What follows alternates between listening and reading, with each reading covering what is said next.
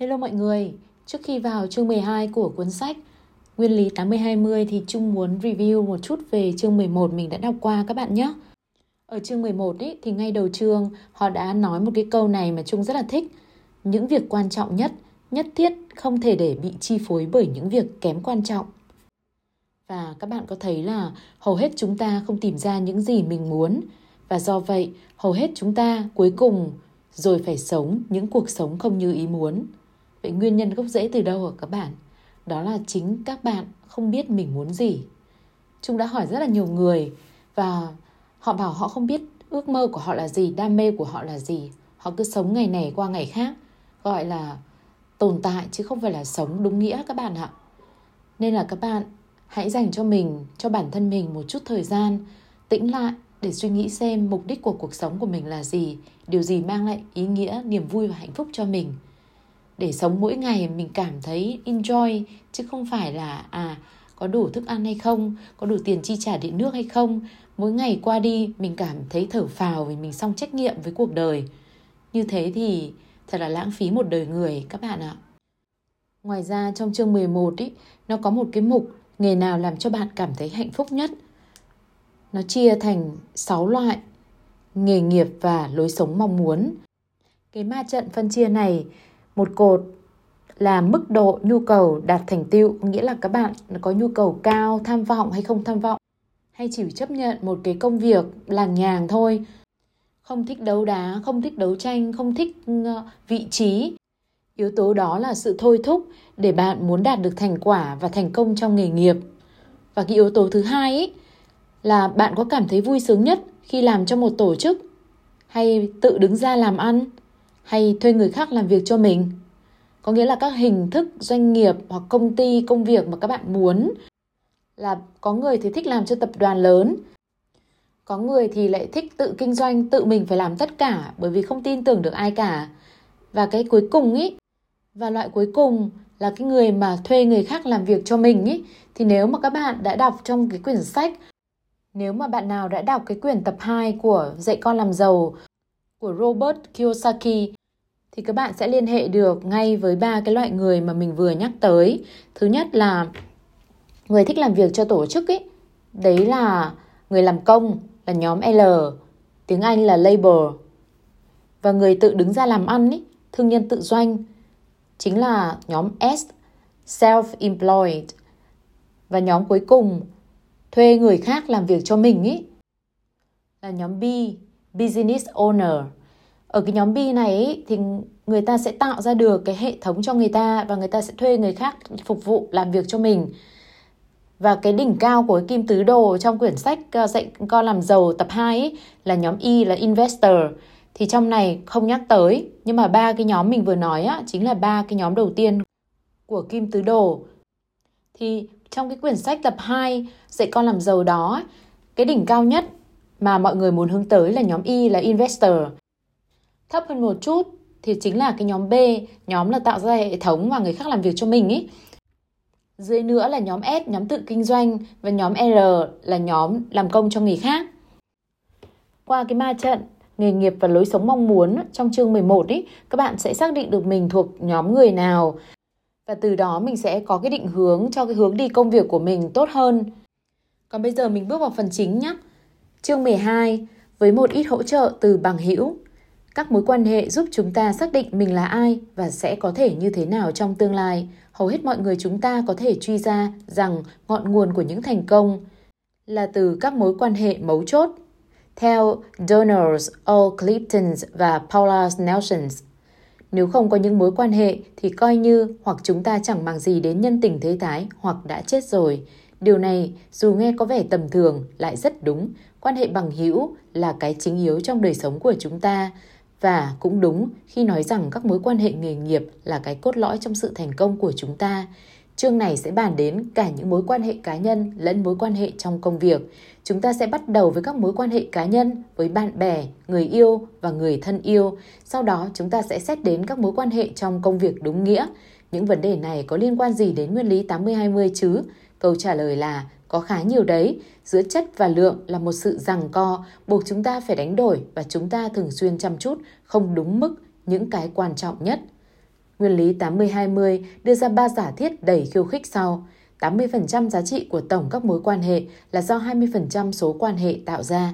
80% giá trị của tổng các mối quan hệ là do 20% quan hệ gần gũi mà chúng ta hình thành đầu tiên trong đời mình.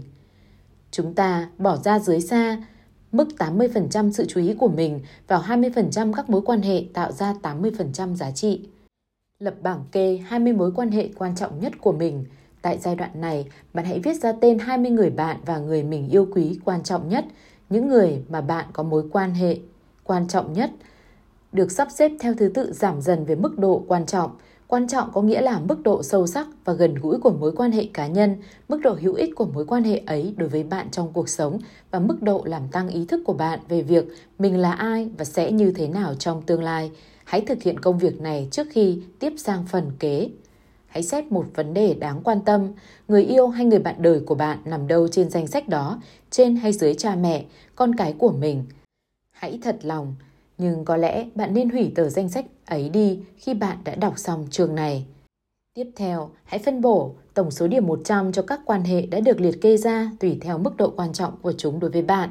Ví dụ, nếu người đứng đầu danh sách quan trọng đúng bằng 19 người khác trên danh sách gộp lại, hãy cho người ấy 50 điểm. Có thể bạn cần phải làm tới làm lui đôi ba lần để có thể phân chia sao cho khi kết thúc tổng điểm của quan hệ đúng bằng 100. Tôi không biết danh sách của bạn trông như thế nào, nhưng xu hướng chung trùng khớp với nguyên lý 80-20 có hai đặc điểm sau. Mối quan hệ đứng đầu danh sách 20% trên tổng số sẽ dành phần lớn số điểm, có thể là 80% và thường có một mối liên hệ bất biến giữa mỗi con số với con số kế tiếp bên dưới. Ví dụ, số thứ hai có thể bằng 2 phần 3 hoặc 1 phần 2 số thứ nhất về mức độ quan trọng. Số thứ ba có thể cũng tương tự như vậy, bằng 2 phần 3 hoặc 1 phần 2 số thứ hai và cứ tiếp tục như thế. Một điều thú vị đáng lưu ý là quan hệ đứng trước quan trọng gấp 2 lần những quan hệ đứng sau. Như vậy, số thứ 6 chỉ sấp xỉ bằng 3% số thứ nhất về mức độ quan trọng. Cuối cùng, hãy hoàn tất bài tập này bằng cách ghi chú bên cạnh mỗi cái tên tỷ lệ thời gian mà bạn chủ động bỏ ra để chuyện trò hay làm việc cùng với người ấy, không kể thời gian gặp gỡ mà người ấy không phải chỉ là tiêu điểm của sự chú ý. Chẳng hạn như khi xem truyền hình hay xem phim, hãy xem tổng thời gian bỏ ra với 20 người trong danh sách là 100 đơn vị và phân bố tương ứng. Thông thường, bạn sẽ thấy rằng bạn bỏ ra ít hơn 80% thời gian nhiều với nhóm người ít ỏi mang đến cho bạn 80% giá trị quan hệ. Như vậy đã rõ chúng ta cần phải làm gì. Hãy bám theo chất lượng hơn là số lượng. Hãy bỏ ra thời gian và công sức của mình để củng cố và làm thâm sâu hơn mối quan hệ quan trọng. Thế nhưng còn có một lời khuyên khác liên quan đến thời gian của các mối quan hệ trong cuộc sống của chúng ta. Hóa ra, khả năng tạo ra những mối quan hệ gần gũi của con người hoàn toàn không phải là vô hạn luôn có một sự thỏa hiệp giữa chất và lượng mà chúng ta cần phải ý thức rõ. Lý thuyết làng mạc Các nhà nhân học nhấn mạnh rằng số lượng các mối quan hệ cá nhân quan trọng và mang lại cho chúng ta niềm vui mà chúng ta có thể thiết lập là có hạn. Dường như mẫu hình chung của mọi người trong xã hội là có hai người bạn quan trọng từ thời niên thiếu, hai người bạn quan trọng lúc trưởng thành và hai bác sĩ. Thông thường, có hai người mà chúng ta có quan hệ tình dục làm cho tất cả những người khác trở nên lù bờ. Thông thường nhất là bạn chỉ yêu có một lần và có một thành viên trong gia đình mà bạn yêu thương trên tất cả những thành viên còn lại. Các mối quan hệ cá nhân quan trọng đối với mọi người rất sát nhau về số lượng, bất chấp là họ ở đâu, trình độ tư duy thế nào và thuộc văn hóa nào. Quan sát này dẫn đến lý thuyết làng mạc trong ngành nhân học. Trong một ngôi làng châu Phi, tất cả những mối quan hệ này xảy ra trong khoảng cách vài trăm mét và thường được hình thành trong một khoảng thời gian ngắn, Đối với chúng ta, nhưng mối quan hệ này có thể trải rộng ra khắp hành tinh và kéo dài suốt cả đời người. Dẫu gì đi nữa, những mối quan hệ ấy tạo nên một ngôi làng mà mỗi người trong chúng ta đều có trong đầu và một khi những ô đó đã được lấp kín, chúng xem như đã vĩnh viễn bị lấp kín.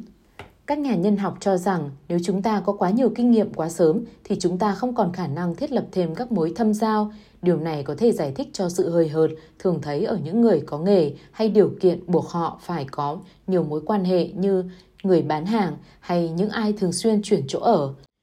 J.G. Ballot dẫn ra làm ví dụ một dự án cải tạo ở tiểu bang California cho những phụ nữ trẻ sống cùng với những kẻ tội phạm những phụ nữ này còn trẻ, tuổi chỉ 21-22 và chương trình đó là nhằm tạo cho họ một môi trường xã hội mới, chủ yếu là những người tình nguyện thuộc giới trung lưu.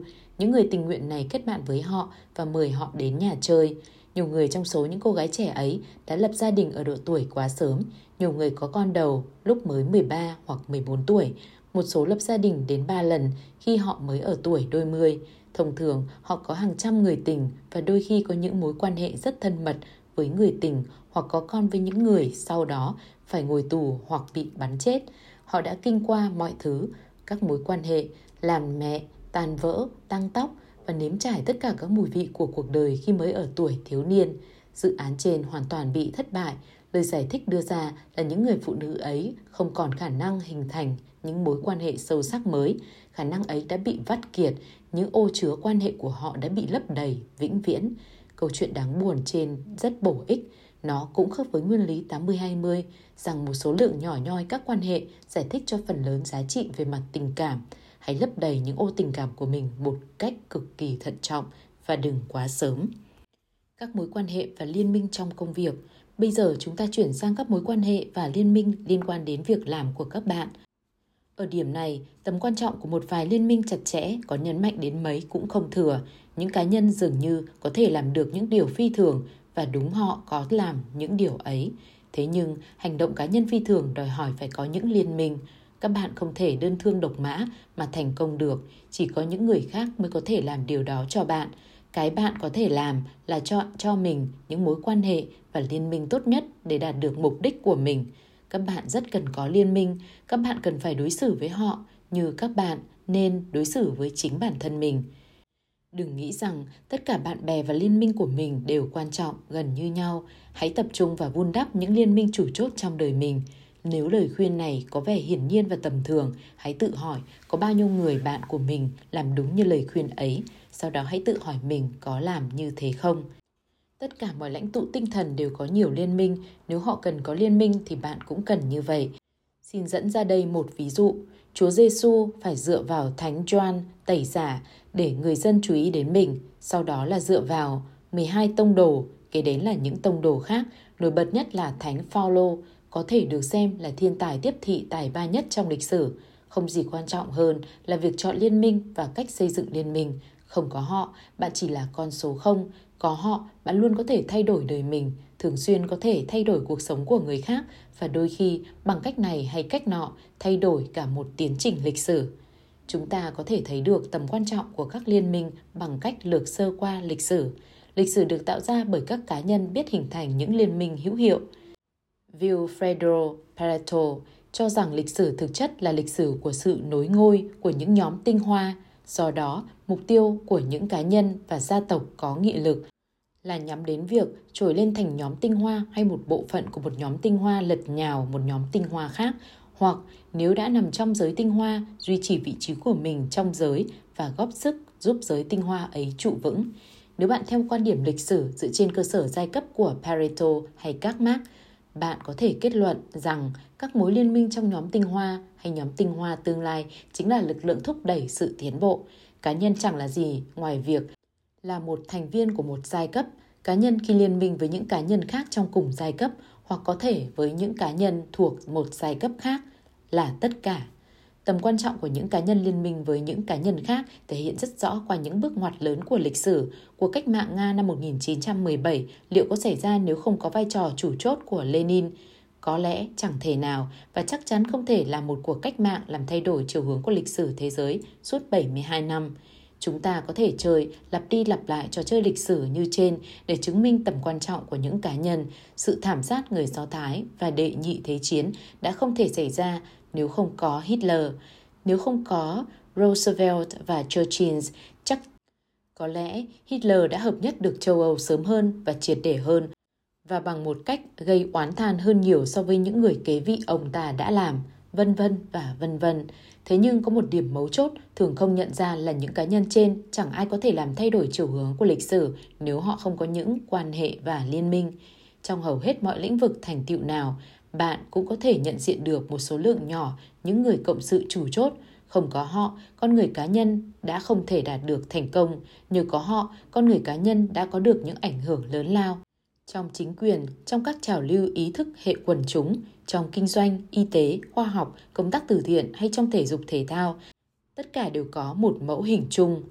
Lịch sử không phải được cấu thành bởi những lực lượng mù quáng, phi con người. Lịch sử không phải do những giai cấp hay nhóm người tinh hoa nắm quyền điều khiển theo một công thức xã hội hay kinh tế đã được trước đã được định trước nào đó.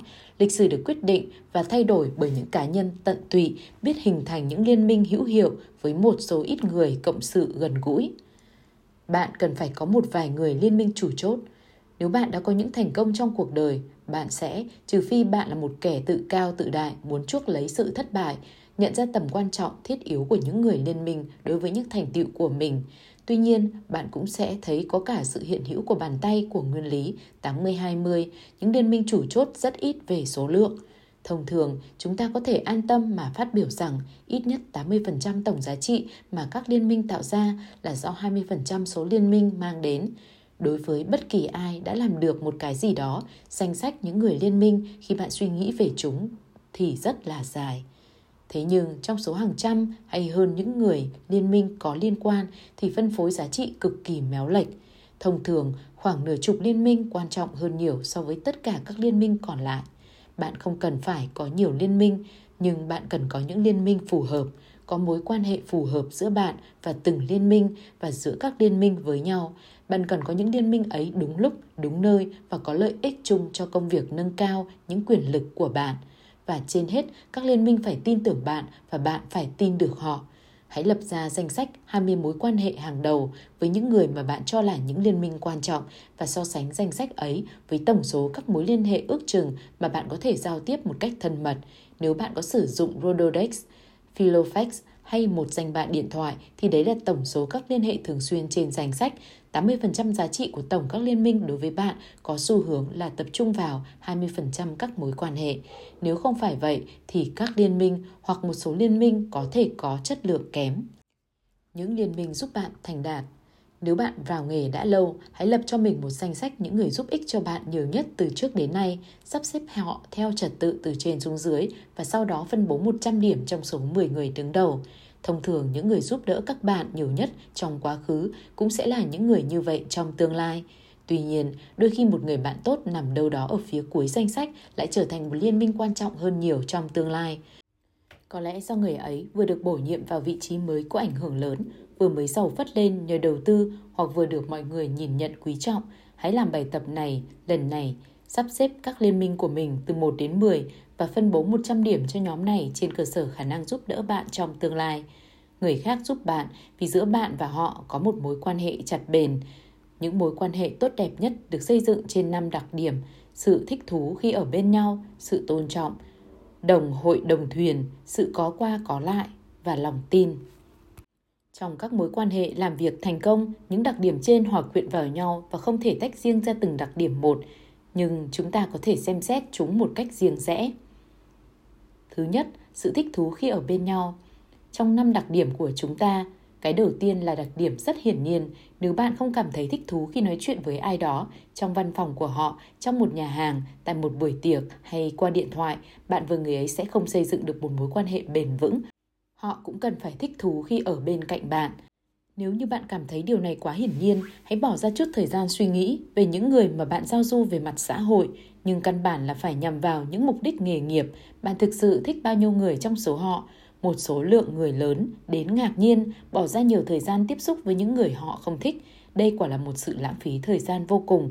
Nó không mang đến cho ta niềm vui mà chỉ làm cho ta mệt mỏi thường làm cho ta tốn kém, cản trở chúng ta làm những việc hay hơn và tuyệt nhiên không dẫn chúng ta đến đâu cả. Hãy ngừng ngay chuyện này, hãy bỏ thêm thời gian cho những mối liên hệ mà bạn cảm thấy thích thú. Đặc biệt là những quan hệ ấy cũng có thể giúp ích được gì cho bạn. 2. Sự tôn trọng. Có những người tôi rất thích gặp gỡ nhưng lại rất không tôn trọng về mặt chuyên môn và ngược lại, tôi chẳng bao giờ giúp ai đó thăng tiến về nghề nghiệp nếu như tôi không tôn trọng khả năng chuyên môn của họ. Nếu ai đó giúp bạn về mặt nghề nghiệp thì người ấy phải thực sự có ấn tượng về bạn. Tuy nhiên, thông thường thì chúng ta hay giấu nghề Paul, một người bạn tốt của tôi, người ở vị thế có thể giúp tôi thăng tiến về nghề nghiệp, có lần nhận xét trong một cuộc họp của ban quản trị mà trong đó chúng tôi là những ủy viên ngoài biên chế rằng anh ta có thể tin tôi có khả năng về chuyên môn mặc dù anh ta chưa từng thấy bằng chứng gì cho điều đó. Tôi quyết tâm tìm cơ hội để mình có thể trưng ra chút bằng chứng. Tôi đã làm được và Paul lập tức trở thành một trong những người liên minh hàng đầu của tôi. 3. Đồng hội đồng thuyền cũng như trong một ngôi làng nguyên thủy, chúng ta chỉ có một số lượng giới hạn các ô dành cho những kinh nghiệm nghề nghiệp quan trọng, kinh nghiệm cùng chia sẻ, đặc biệt là khi có liên quan đến sự tranh đấu hay khổ đau, có sức mạnh kết chặt rất lớn. Một trong những mối quan hệ lớn nhất của tôi ở cả phương diện là một người bạn và liên minh trong công việc, có được từ cảnh ngộ chung giữa tôi và người ấy khi mới chân ướt chân giáo bước vào việc làm đầu tiên. Tôi chắc chắn rằng chúng tôi ắt đã không thể có được mối quan hệ tốt đẹp nếu cả hai chúng ta đều không chán ghét công việc của mình tại nhà máy tinh chế dầu. Hàm ý của câu chuyện trên là nếu bạn có một công việc khó khăn thì hãy tìm cho mình một người liên minh mà bạn mến và tôn trọng.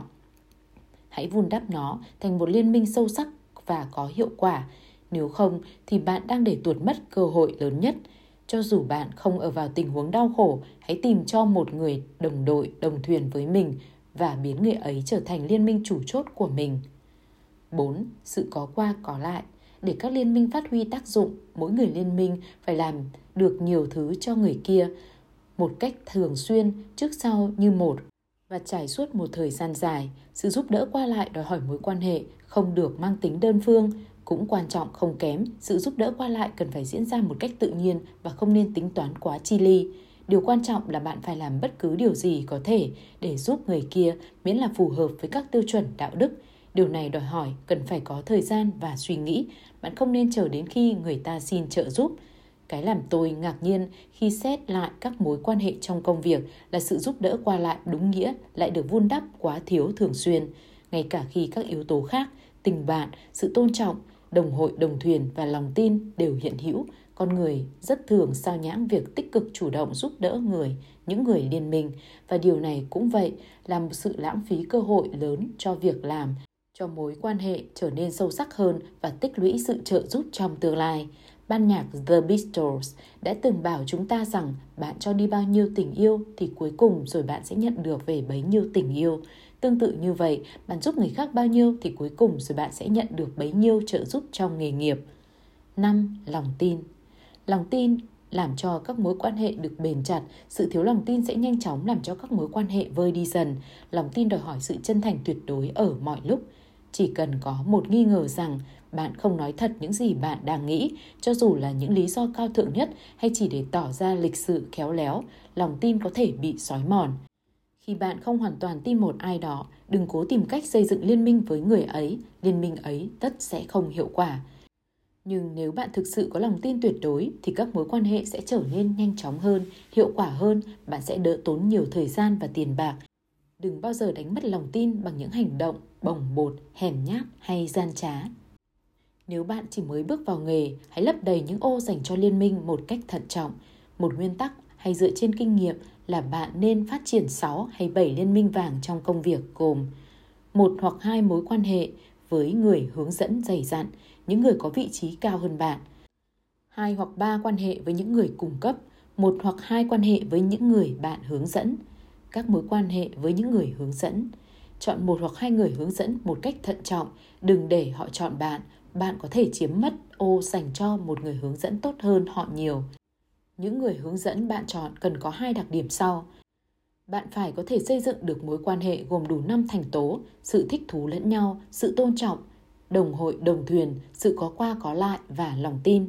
Người hướng dẫn phải có vị trí càng cao càng tốt hoặc lý tưởng hơn có vị trí tương đối thấp nhưng thấy rõ triển vọng thăng tiến lên vị trí chóp bu. Những người hướng dẫn tốt nhất là những người cực kỳ có năng lực và đầy tham vọng nói các mối quan hệ với người hướng dẫn cần phải có qua có lại, có vẻ lạ, vì tất nhiên người hướng dẫn sẽ có nhiều cái để cho hơn là người được hướng dẫn. Tuy nhiên, người hướng dẫn cần phải được đền đáp, nếu không họ sẽ mất đi sự hứng thú. Người được hướng dẫn cần phải cho họ những ý tưởng mới, những kích thích trí tuệ, sự nhiệt tình, cần mẫn, trí thức và các công nghệ mới hay một cái gì khác có giá trị đối với họ. Những người hướng dẫn khôn ngoan thường sử dụng những liên minh trẻ nhằm giúp họ nắm bắt những trào lưu mới và những cơ hội hay nguy cơ tiềm tàng mà người ở vị trí chóp bu có thể không nhìn thấy.